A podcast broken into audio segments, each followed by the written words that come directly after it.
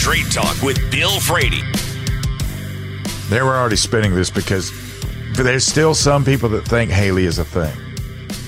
And the problem is, Haley's never going to be a thing. Haley could have been a thing in the early 2000s, before the Tea Party era. She could have been a thing. But she's not going to be a thing because all of the things she says are not even good retreads anymore. They're they're they're they're horrible. The optics she creates are just just stupid. Getting up there and being a Republican and going to New Hampshire and courting the Democrats and the Independents in the Republican primary. Smoking hot idea, girl. Smoking hot idea.